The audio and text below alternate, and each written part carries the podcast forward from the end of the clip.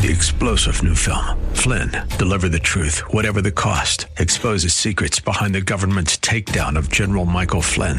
Flynn knew what the intel world had been up to. He ordered the first audit of the use of contractors. This set off alarm bells. He told the truth. He was the most dangerous person for Donald Trump to hire. They had to get rid of Flynn. Flynn, Deliver the Truth, Whatever the Cost. Available now. Watch it today. Go to Salem Now dot com. Salem Now dot com.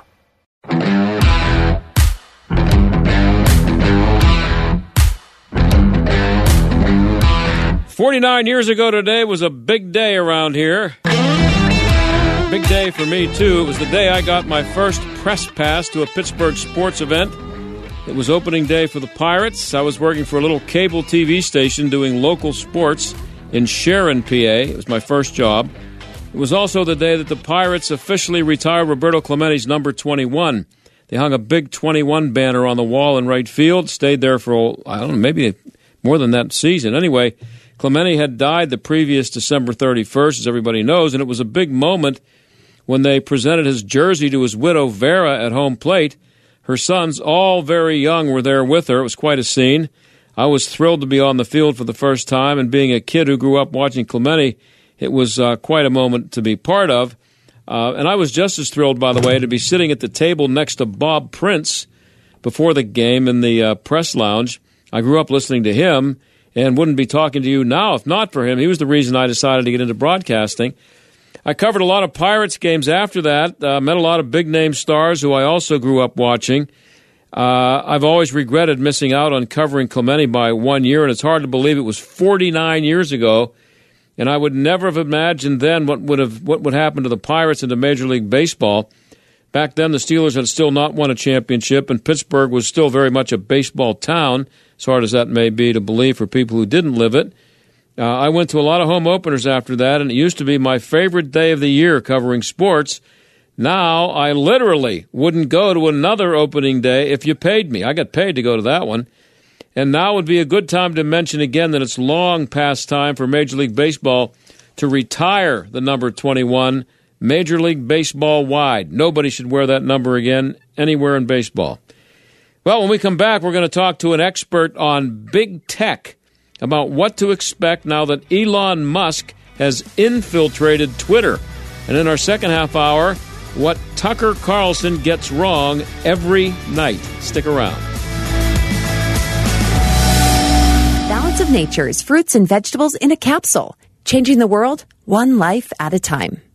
Well, I drive a truck for a living. I don't get hardly any exercise. I'm not kidding you now. I'm not easily sold on anything, but I'm a firm believer in this product. You know, I watched those uh, advertisements for two or three years and listened to the radio going down the road, and I said, something's got to be going on with that product for that many people to do ads for them. And I'll tell you what, I, I just uptown a while ago, I told some of my buddies, I said, I'm not BSing you, man. I'm not kidding you. It's amazing. It totally amazes me.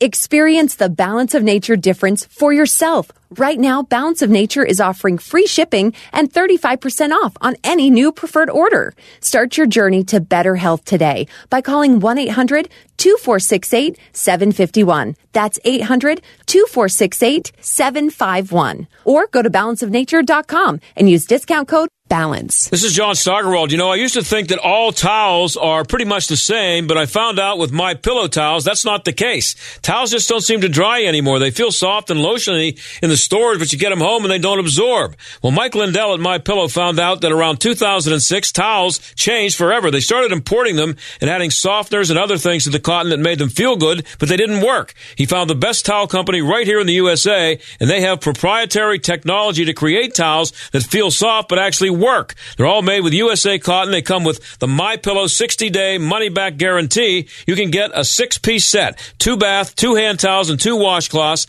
made with U S A cotton. Soft and absorbent, regularly one oh nine ninety-nine, now thirty-nine ninety-nine. Just go to my pillow dot com, click on the new radio listener specials, get deep discounts on all MyPillow products, including the towels. Enter promo code STAG or call eight hundred seven one six eight zero eight seven for these great radio specials. Spring cleaning is upon us, but there's one meaningful box that you don't throw away when cleaning out your closet. It's the box filled with your family's important videotapes, film reels, and photos. Hi, I'm Adam Baselogger. And I'm Nick Mocco. We started Legacy Box over a decade ago to help families organize and update their analog media to digital. Legacy Box is simple and easy. It works and is safe. Over a million families have trusted Legacy Box. And Legacy Box has been featured in Good Housekeeping, The Today Show, and Rachel Ray. Legacy Box is like magic, converting your shoebox of memories to the cloud or thumb drive, ready to watch and share. Declutter your closet by digitizing your media. Become more organized and accomplished, knowing your family's recorded past is safe forever. Take advantage of our spring cleaning sale going on now. It's the easiest task to check off your to-do list. Go to legacybox.com slash LBox to get an incredible fifty percent off your Legacy Box. That's legacybox.com slash LBox for fifty percent off while supplies last. Legacybox.com slash LBox. This view was worth a hike. Right? And it's a good way to stay on top of my health. Yes. I'm Cologuard, a prescription colon cancer screening option for people forty-five plus at average risk. Have you screened for colon cancer? Not yet. Don't wait. It's more treatable when caught in early stages. Tell me more. Cologuard is non-invasive and it's used at home. It detects altered D N A in your stool to find ninety-two percent of colon cancers. ninety-two percent? Yep, even those in early stages. This was seen in a clinical study with patients fifty and older. Any positive result should be followed by a diagnostic colonoscopy. False positive and negative results may occur. Cologuard is not a replacement for colonoscopy in high-risk patients. Do not use if you have had adenomas, have inflammatory bowel disease and certain hereditary syndromes, or a personal or family history of colon cancer.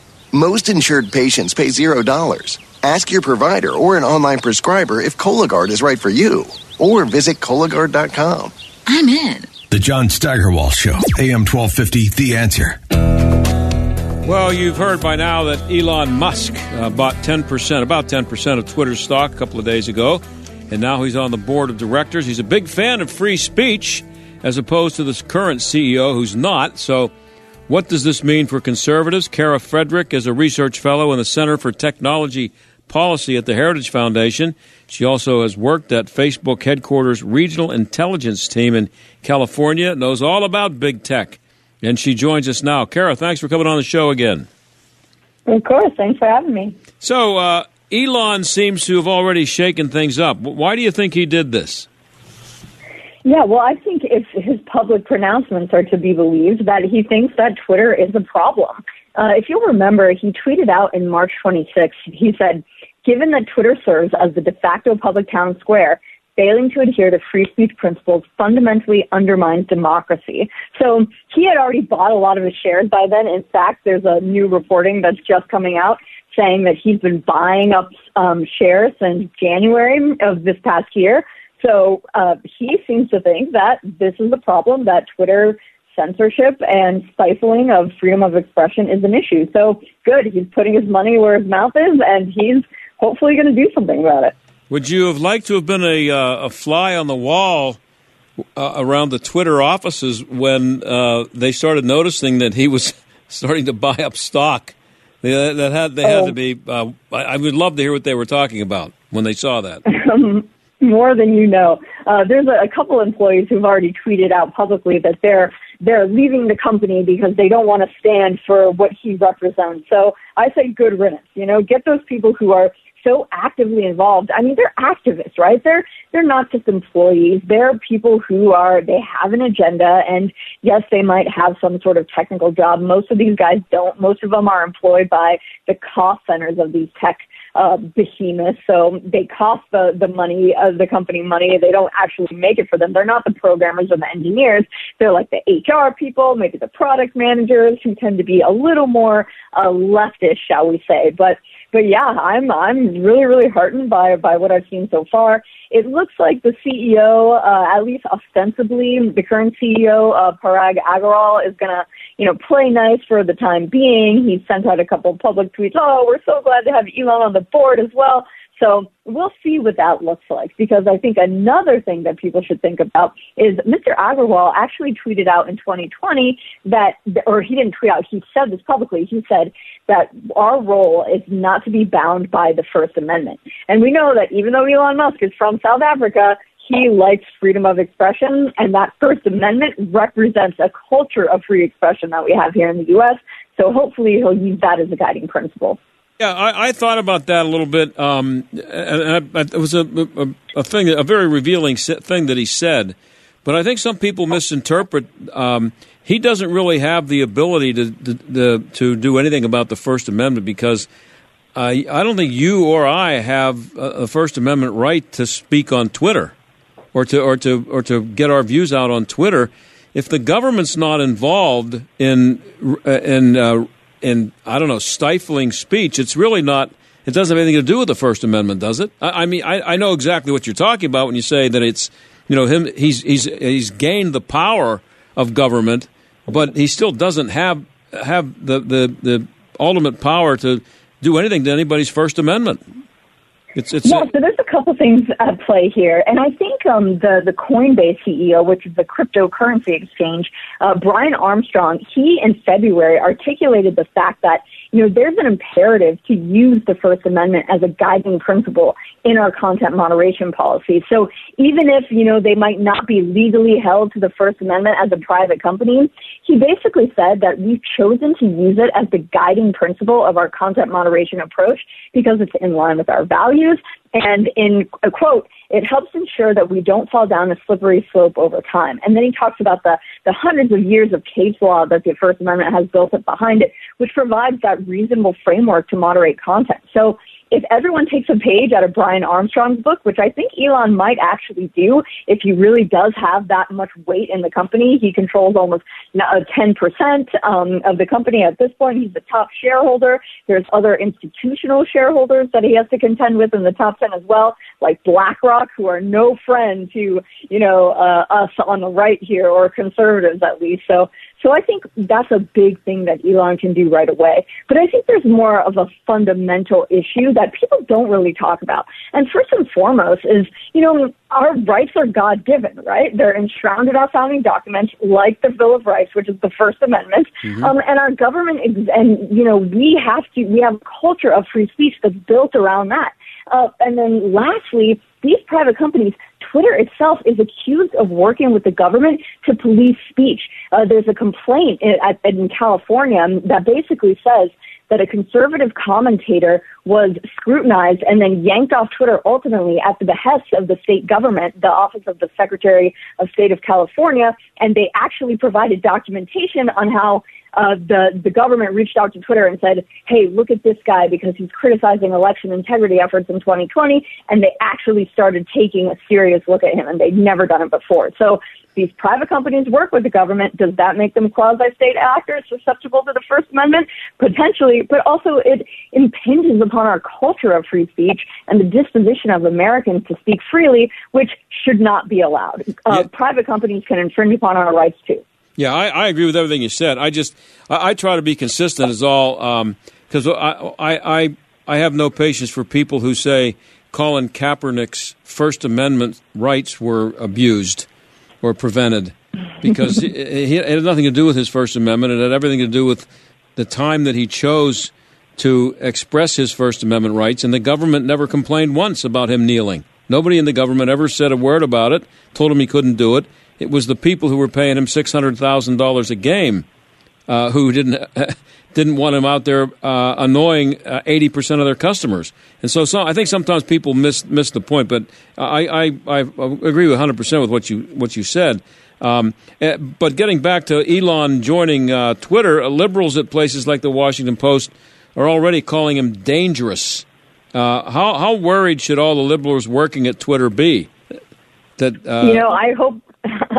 I hope they're quaking in their Birkenstocks. You know, yeah, yeah. I really want, and, and you know that there's been a lot of tit for tat between the Washington Post, which is owned by Jeff Bezos, right. um, and Elon Musk. You know, the personal invectives have, have been flying in the public discourse between the two. Uh, and the outlet at least. So, and they've targeted, uh, the Washington Post has targeted Elon uh, many times. So, you know, I want, I really hope that leftists are afraid that they're, you know, stranglehold on these choke points of information um, is is going to loosen a bit, given Elon and his uh, shareholding power and his board seat. Um, you know, I I'm not quite sure what his end game is. You know, I'd really like for him to come out with a bang and, you know, see President Trump reinstated as a signal that the times are changing at the company. Uh, and I'd really, really love for him to really make good on Jack Dorsey's promises for more user empowerment. You know, let people choose which algorithms that they want to use on Twitter. So, so I think, you know, if some of the, the public tweets of these employees who are very worried are any indication, then, you know, they, they absolutely should be quaking in those Birkenstocks. Yeah, well, didn't uh, Twitter say today that it won't be reinstating Trump? Is that, I guess that's not the final word on the issue. It's uh, as of this moment, they're not going to. You know, I hadn't seen that, but I really hope that that's not the case. Yeah. Um, and you mentioned uh, the, the algorithms. Uh, Rachel Bovard uh, at the Federalist, um, she listed a bunch of things that she said Musk could do to improve Twitter. And she said um, one of the things she said was to give the users more power over their content uh, with moderation uh, logarithms that would allow liberals to downrank conser- downrank conservative content and vice versa. Could you explain what that is, and, and is that doable? Yeah, so this is something that Jack Dorsey has been promising for a long time, and it basically, um, it, the way that he couches it is he says that users should have control over which third-party algorithms they choose. So instead of Twitter's main algorithm sort of giving you uh, what you see in your timeline and feeding you the, the tweets that you actually see, it would allow users to, to actually choose what content they want to see more of and what content they want to see less of. So if you're a crazy leftist and you want to see, you know, less of Christopher Rufo's exposure of Disney's practices and the grooming of children, then you just basically choose an algorithm that doesn't allow you to see Chris Rufo's tweets or the people that he's connected to in his tweets or the people that he likes, et cetera. You're only going to see your Black Lives Matter content and, uh, you know, whatever it is these leftists uh, take a look at before they go to bed at night. If you're a conservative, you know, we see more of Rachel Bovard's content from the mm-hmm. Federalist. If you're a conservative, you choose an algorithm that, you know, people that she's friends with, uh, people that she works with, uh, maybe like Newsweek contributor jo- or opinion editor Josh Hammer, who also writes really well on this big tech stuff. Uh, and likes a lot of Rachel's tweets, et cetera, et cetera. So, so then you wouldn't have to necessarily see uh, the, you know, crazy screaming teachers who want to indoctrinate your children who are cutting these videos because they're so upset they can't do it in Florida now. So I think it's um, what Rachel's getting at is she's basically saying you can curate your own content and instead of having this big monolithic leftist Twitter do it for you. Well, how how is that different? And I'm I'm I'm asking this because I'm my my. My um, ability to translate techies is, is not that great. Um, how is that different from uh, my ability to mute or block somebody? If I don't want to hear what Christopher Rufo has to say, I just mute him. Yep, so that's kind of just nibbling around at the edges. You're still at the behest of Twitter's main algorithm. So you're still at the behest of what, you know, Twitter does or doesn't want you to see. If the user is empowered further than you already are right now, then you'll have, I won't say total control over what you see and what the algorithm feeds you. Because again, remember when the Hunter Biden laptop story came out in October of twenty twenty and it was suppressed.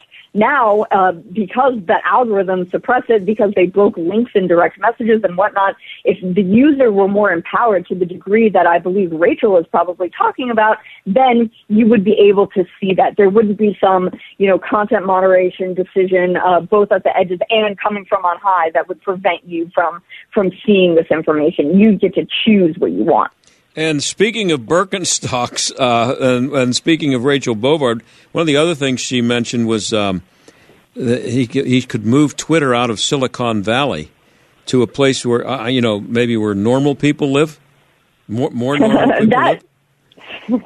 Right, that would be great. Uh, you know, a lot of um, you know the the. the idea that Silicon Valley is sort of the locus of power uh, in the universe in a physical way has abated a bit since COVID. A lot of these um, tech employees have, you know, taken their largesse and moved to Bozeman, Montana. They've moved to Austin and whatnot. So Um, I, I definitely don't think Silicon Valley as a region is as important as it used to be, but it still is. You know, you're, they're they're still there. I do think if you spread it out in the country, if maybe you were in Iowa, maybe you were in Idaho, then you would attract more, frankly, normal people with more uh, opinions that the rest of America shares. So I think she's on to something there. It would be great to, to let them relocate, at least for their headquarters. We're talking to Kara Frederick. She's a research fellow in the Center for Technology Policy at the Heritage Foundation. You also worked at Facebook, um, uh, Kara, and I'm just wondering, um, is, has Twitter been the biggest offender when it comes to censorship, and how does it compete with Facebook when it comes to that? I think they're both pretty neck and neck for, for being pretty bad offenders. Uh, Google's right up there as well if you look at how their searches are manipulated. Oh, yeah. um, and, you know, I think uh, the, a lot of the, the big five tech companies can't really, they don't, they don't have a leg to stand on when it comes to this. Um, if you look at Apple, the censorship uh, takes place a lot when it comes to their dealings with China, uh, so they don't allow some, let's say, apps that are more inclined for the Hong Kong protesters or freedom lovers on their store and whatnot. Um, and then Amazon, uh, we can't let them get away either because they, if you remember, in January of twenty twenty-one, when they turned off Amazon Web Services for Parlor, that's when Parlor went lights out. So Apple yeah. and Google had done it before, but, but Amazon Web Services did the same thing. So I think the big five, uh, and, you know, Microsoft has acquiesced to Uh, when it comes to Tank Man on Bing, uh, they, at the behest of, of really Chinese censorship, they basically said, oh, okay, we, we're not going to talk about Tank Man, uh, remember in the Tiananmen Square massacre kind of thing, too, until people raise an issue. And you'll see their Microsoft-owned LinkedIn also talks about, uh, let's put your pronouns in there and sort of nudges you in that direction. So they're all pretty big offenders. Um, they, they want to enforce the leftist orthodoxy, but when it comes down to, to Facebook and Twitter, I mean, these guys were really leading the way when it comes, came to the Hunter Biden laptop story, oh, which yeah. to me was the crossing the Rubicon. So so there, I think, neck and neck for uh, for, for biggest censorship uh, and biggest violators of our culture of free speech in America. And they're, they're still going. They're still steamrolling over the American people, not to mention our sitting president, of the then sitting president of the United States. It's is it kind of uh, nefarious also that they do the things that, like shadow banning and and all the other things that they do. Um, you know about it because you're an expert on this stuff, and maybe I know about it because I talk about it on the radio and I pay more attention to what's going on. But they get away with a lot because people, I mean, what percentage of people do you think who are on Twitter are actually aware of how they're being controlled? And and how oh, what they see is being controlled by someone else. Yeah, I would say an infinitesimal amount. You know, you sense it, right? At your at, at a visceral level, you sense that something is amiss here, right? When yeah. the your reality sort of conflicts with what you're seeing in the digital space. But but the thing is, a lot of these companies, they use and they tweak internal tools that are changing by the day. So yes, there are times when they make huge facelifts to their algorithm, like Facebook did in twenty eighteen, uh, to maximize user engagement that really changed the game. But all the while, they're sort of tinkering. Their programmers are tinkering, and you, you may never know what actually happens when it comes to suppression.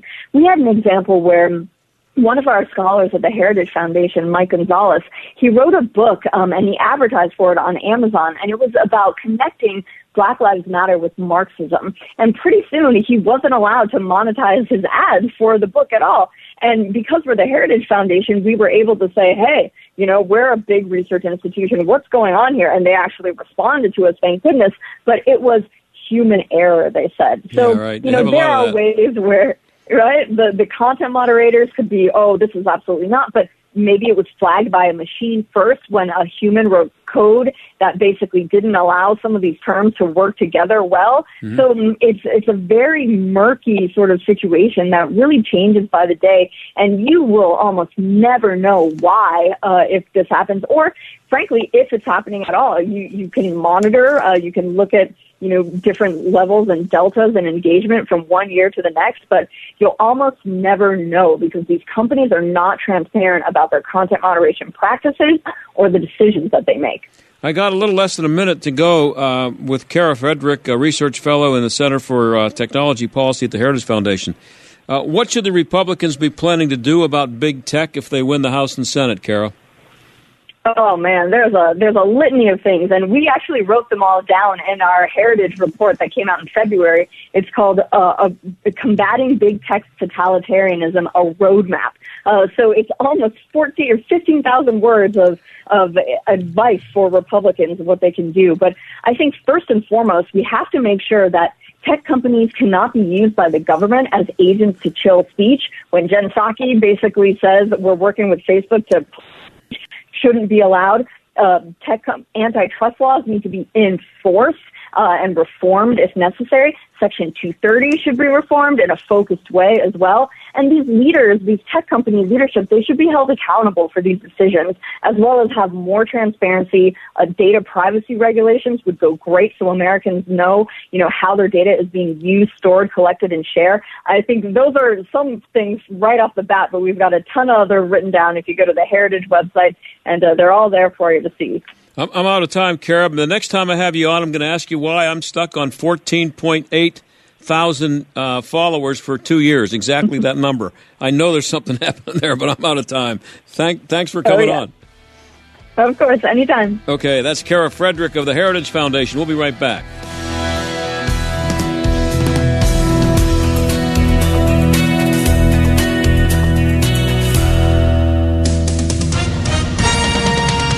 With S R N News, I'm Bob Agnew in Washington. More sanctions coming from the U S toward Russia today as a result of its ongoing war in Ukraine. We get an update from White House correspondent Greg Clugston. Vowing to ratchet up the pain on Vladimir Putin, the president announced new sanctions, which include the blocking of two key Russian banks. We're locking down any accounts, any funds that those banks hold in the United States. They'll not be able to touch any of their money. The U S sanctions also singled out Putin's family, targeting his two adult daughters. The United Kingdom quickly followed suit with more economic sanctions of its own. Greg Clugston, the White House. Also at S R N News dot com, authorities say one person is dead in Georgia, another in Texas, amid damaging storms, high winds, and tornadoes that stretched across parts of the South. On Wall Street, the Dow was down one hundred eighteen points, the NASDAQ down two ninety-two. This is S R N News. About to compare a pepper shaker to a cash-out refinance. Hang with me. You know when you're at a restaurant and they ask, would you like some fresh ground pepper? And then they crank that giant tube, but almost nothing comes out? For me, only a certain amount of time is socially acceptable to wait.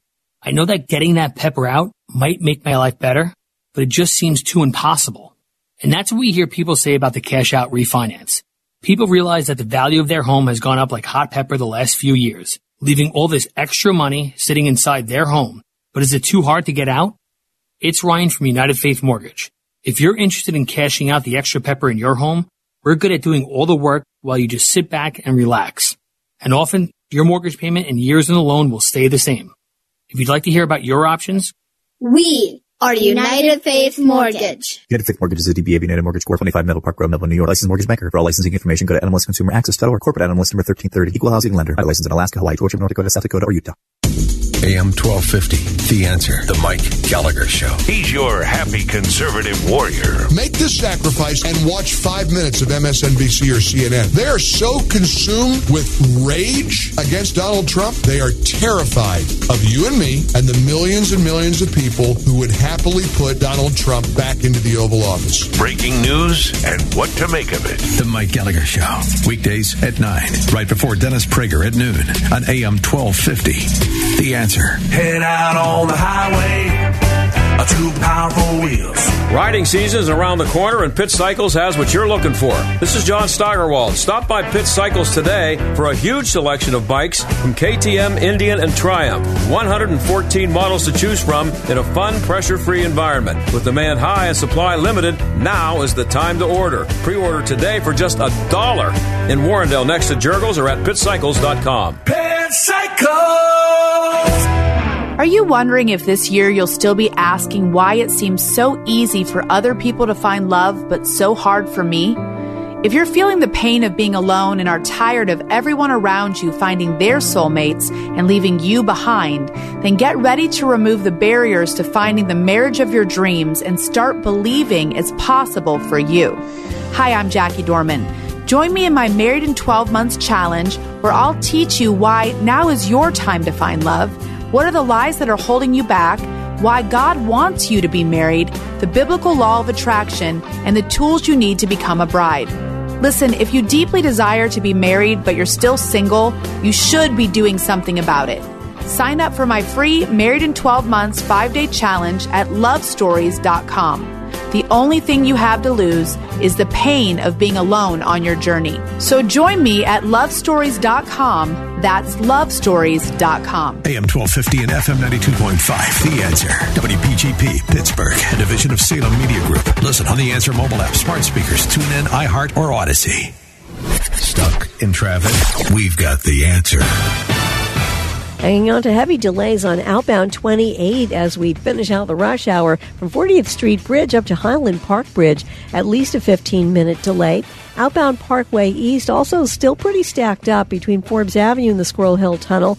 Delay of about twelve minutes there. Inbound still busy from second avenue to the Fort Pitt Bridge. Parkway West, not bad, though. Outbound, just taking a couple extra minutes from Banksville Road up to Carnegie. That's a look at traffic. I'm Jenny Robinson.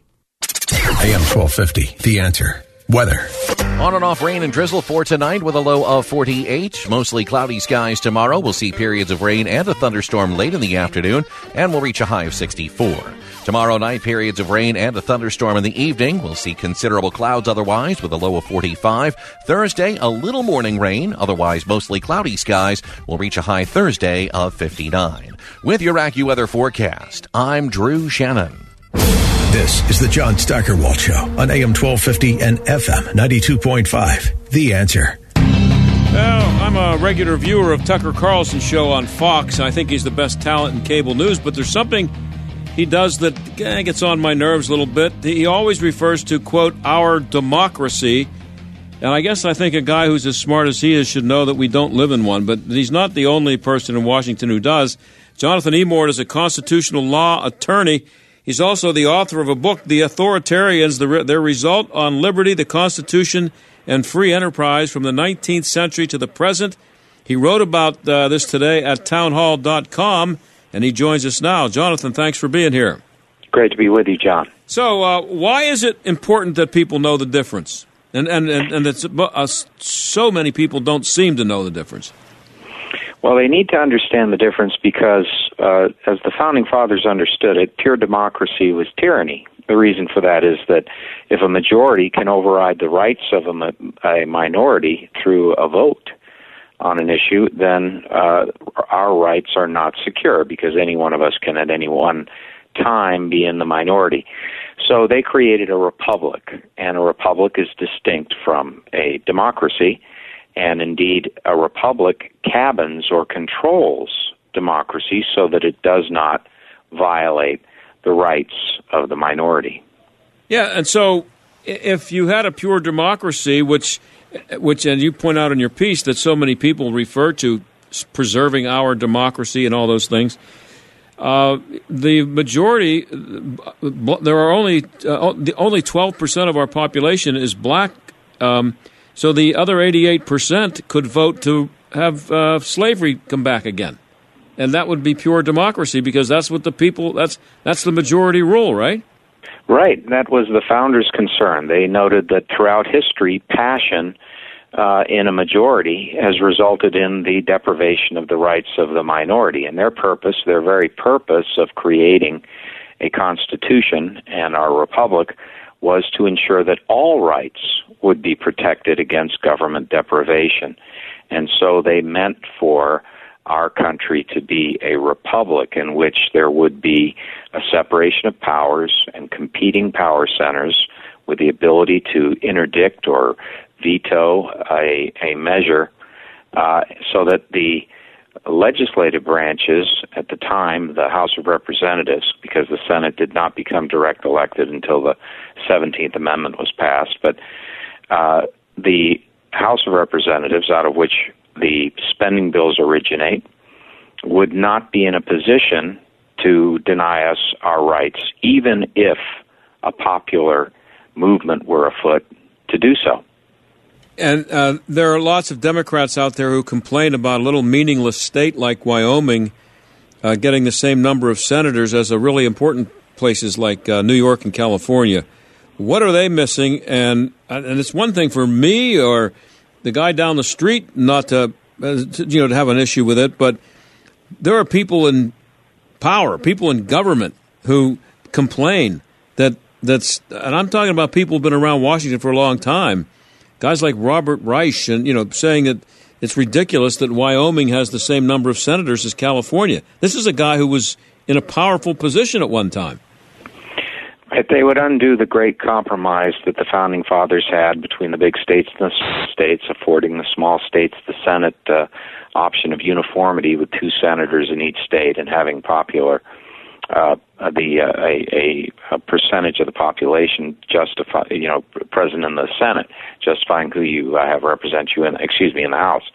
Um, that is a serious mistake, because part of the whole purpose of the separation of powers uh, is to ensure that there are different power centers represented but not dominant. So they have to work or compromise to achieve the passage of legislation. That within the confines of a constitution of delegated powers, where by its very nature it was intended to be limited in what it could do.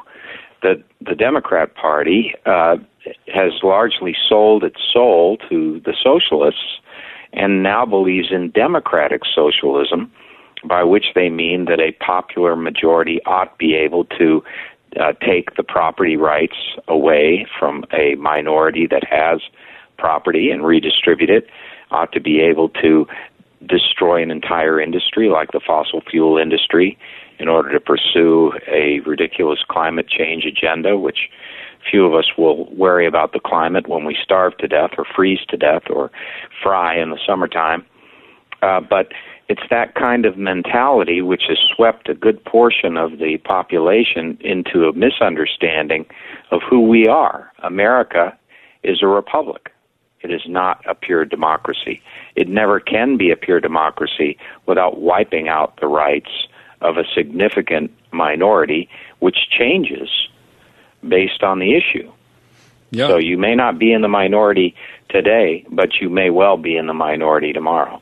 Well, you are a constitutional law attorney. We're talking to Jonathan Emord, and he's also the author of The Author- the Authoritarians, Their Assault on Liberty, the Constitution and Free Enterprise from the nineteenth Century to the Present. Um, just as a as a guy who has studied this stuff um, and written a book about it, was, uh, looking back on it now, was having um, senators be elected by popular vote a bad idea? I think it was.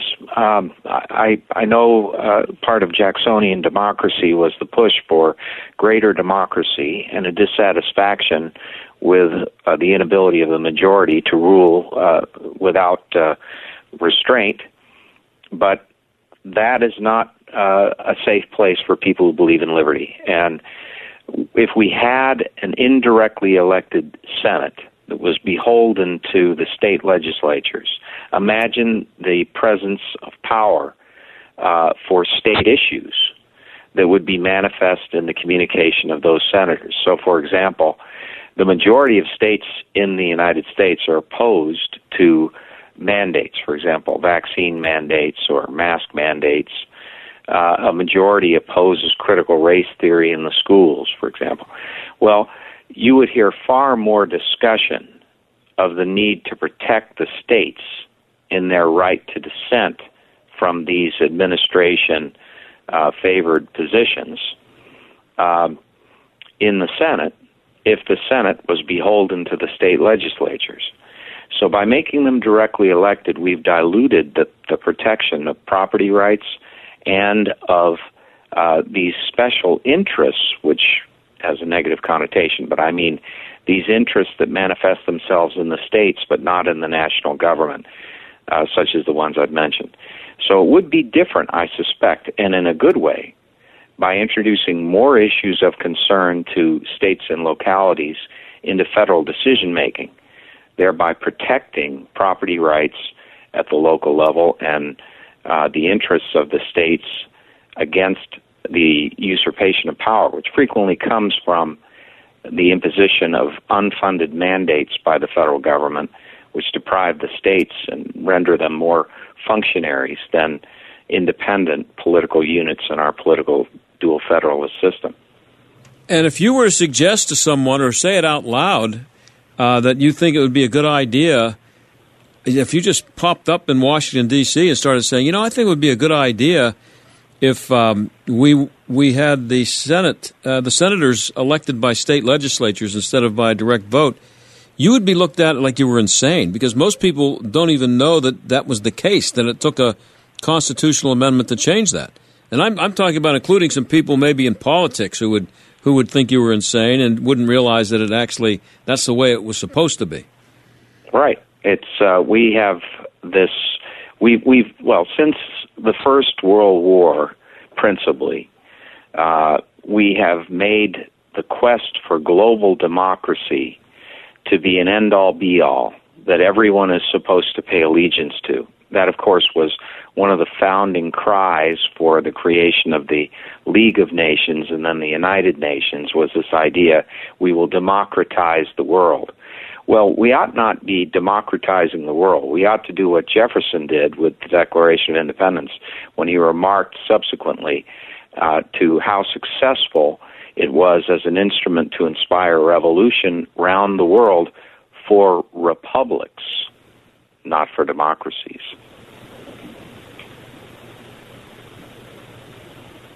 Mike on there. Uh, the, um, the the elect- electoral college is kind of along the same lines. Uh, that pushing back against that is seems to have almost reached a level of a movement.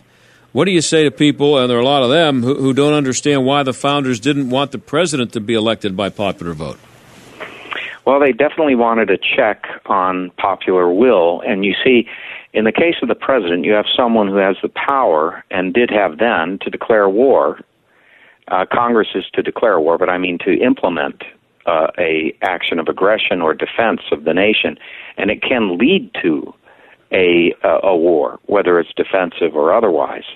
And so having the ability to temper passion and hotheads Uh, by having a deliberative body as a check. The the, the um, whole purpose of that is to ensure that there is deliberation and a check on democratic influences, which left alone can very singularly, in the case of a person running for president, result in a person of passion being elected on a, with a mandate to do something extraordinary. I mean, you can imagine, in association with this uh, Ukrainian horrendous situation, uh, that if it were election season now, it's conceivable, not outside the realm of possibility, that a person who would uh, swear to uh, use air power, American military power in the form of air power, to annihilate uh, the Soviet air power and, and balance the scale, but then risk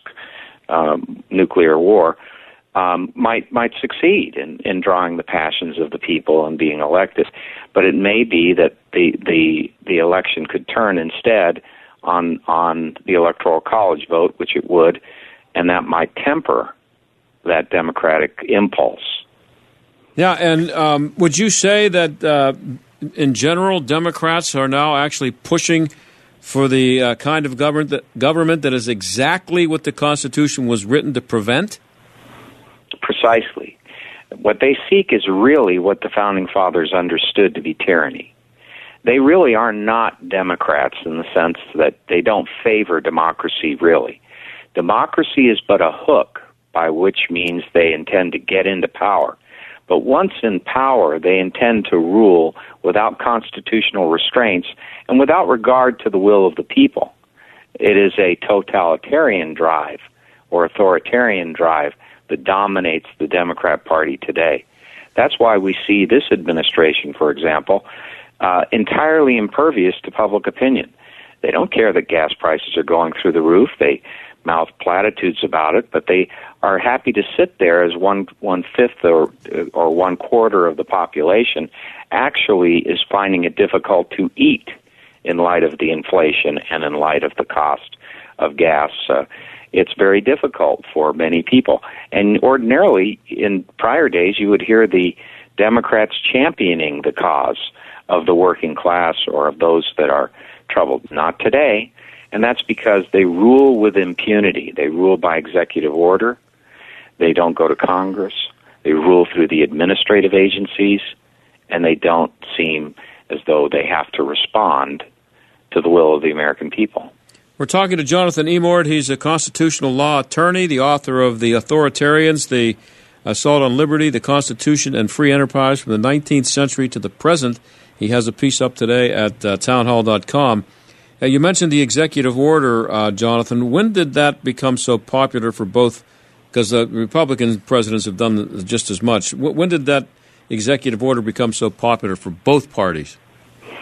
So uh, from the founding of the Republic forward, there have been, quote-unquote, executive orders. But those executive orders were largely ministerial until the uh, the Great Society with Lyndon Baines Johnson, and uh, subsequently both Republican and Democrat presidents have used executive orders to achieve substantive legislative ends which are forbidden under the Constitution. Article one of the Constitution, indeed all of the articles of the Constitution, one, two, and three, are, have what are known as vesting clauses. And these vesting clauses, in the case of Article one, puts all of the legislative power, all power to make law, in Congress. None of it is given to any other department. None of it is, is, is allowed under Lockean principles to be redelegated out of Congress to administrative agencies. Yet all of that has been done through enthusiasm in the executive branch, blessed by a complicit legislative branch. And what has happened is that these executive orders, which were largely ministerial, in order to get the work done that the executive must do in order to implement the law, it is moved from that to actual law making, where the executive, by executive order directly or by order to the agencies, like uh, Biden just uh, with the um, COVID mandate, the employer's yeah. mandate, Uh, have uh, there the Occupational Safety and Health Administration create new law, and that has been a, a disease uh, really burdening our republic for decades now. What about the individual states? Speaking of edicts and uh, um, executive orders, here in Pennsylvania, I was referring to the governor. I made a point of always referring to him as His Excellency because he was just constantly just uh, making kingly statements. Uh, and uh, issuing edicts to people about what they could and couldn't do. Um, how many of the uh, individual states have gotten away from a small R Republican form of government that you're talking about? Well, um, those types of actions you're talking about, which were done, of course, by many governors, including Illinois and California and, and uh, Michigan and Wisconsin and, uh, and New York, Uh, those those actions are really a violation of the separation of powers. Those are legislative actions that should not have been unilaterally undertaken by the executive, and they should have been, and were in some instances, struck down uh, when challenged in, in court. Um, but that is an abuse, and when in, what we should our ears should prickle when we hear the language of a, of an executive where they say they are going to compel us to do something, because that is a power beyond their ability to do unless in the first instance there has been a law passed. And even then, uh, if it violates the Bill of Rights, whether the federal Bill of Rights or the state's independent Bill of Rights, um, it's unconstitutional none, nonetheless. What we've had is a, a, in this fog of COVID and in this trumped-up emergency environment they've used to their advantage, the Rahm Emanuel notion of use it, never allow a crisis to go to waste, they have usurped powers and made the executives much more uh, threatening to our liberties. They took away our liberties. They denied us the right to travel. They denied us the right to go to specific locations. They denied us the right to congregate in churches. They, they've done uh, really uh, an enormous amount of harm to our liberties, and many have gotten away with it. But we have got to resolve to never allow, again, a virus or any other condition to be a basis for the suspension of our rights. We have to defend our rights against all comers who would try to take them away. And if we don't, we'll lose them. And if we lose them, they'll be very hard to get back. Yep. And uh, Jonathan, everybody should, it should be required reading your piece at townhall dot com today for a lot of people, especially in Washington. Thanks for coming on the show. I appreciate it. Thanks so much. Take okay, care. Okay, that's Jonathan Emord. You can check his piece out at townhall dot com. We don't live in a democracy. I'll be right back.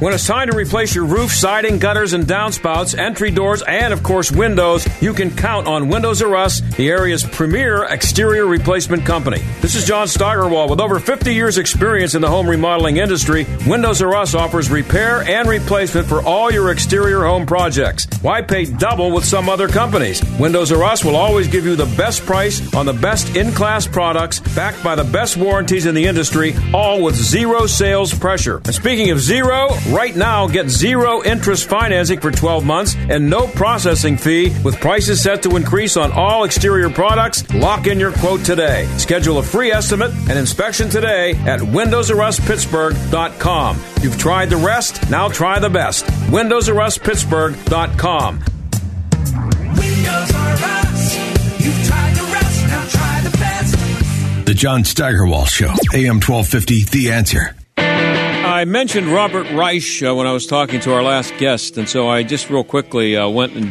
checked him out on Twitter. This is a guy who was once the labor secretary. He's a communist. He doesn't know it, maybe, but he is one. He's like Bernie Sanders. This is a tweet from him from uh, December third of last year, about five months ago. Uh, reform. This is here's how we beat Republicans at their own game. This is a this is a guy who was in power and would like to get back into power. Reform and expand the Supreme Court. Abolish the Electoral College, grant D C statehood, give Puerto Rico self-determination, end the filibuster. That's what he said about uh, the uh, how, how to get uh, power back from the Republicans. And here he is on uh, January sixth of this year.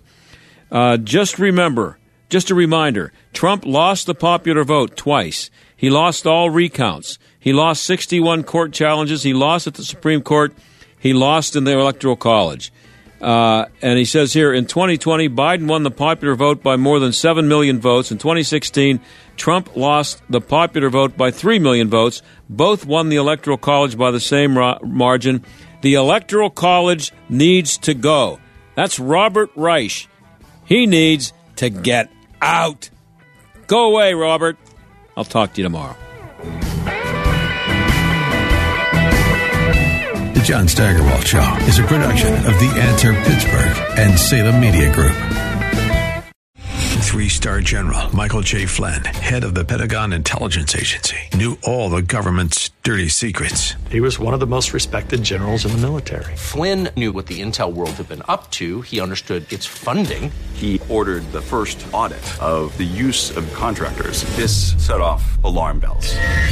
The explosive new documentary, Flynn, Deliver the Truth, Whatever the Cost, and covers the facts behind this scandal. Flynn told the truth. He was the most dangerous person for Donald Trump to hire. I find out the worst enemy that I'm going to face in my life is right here in America. They took my assessment and they wanted me to change it. And I was like, I'm not changing it. They had to get rid of Flynn. With in-depth interviews, archival footage, and never-before-seen personal records of the man behind the headlines. I just felt like I was drowning. Flynn, Deliver the Truth, Whatever the Cost. Available now. Watch it today. Go to salem now dot com. salem now dot com.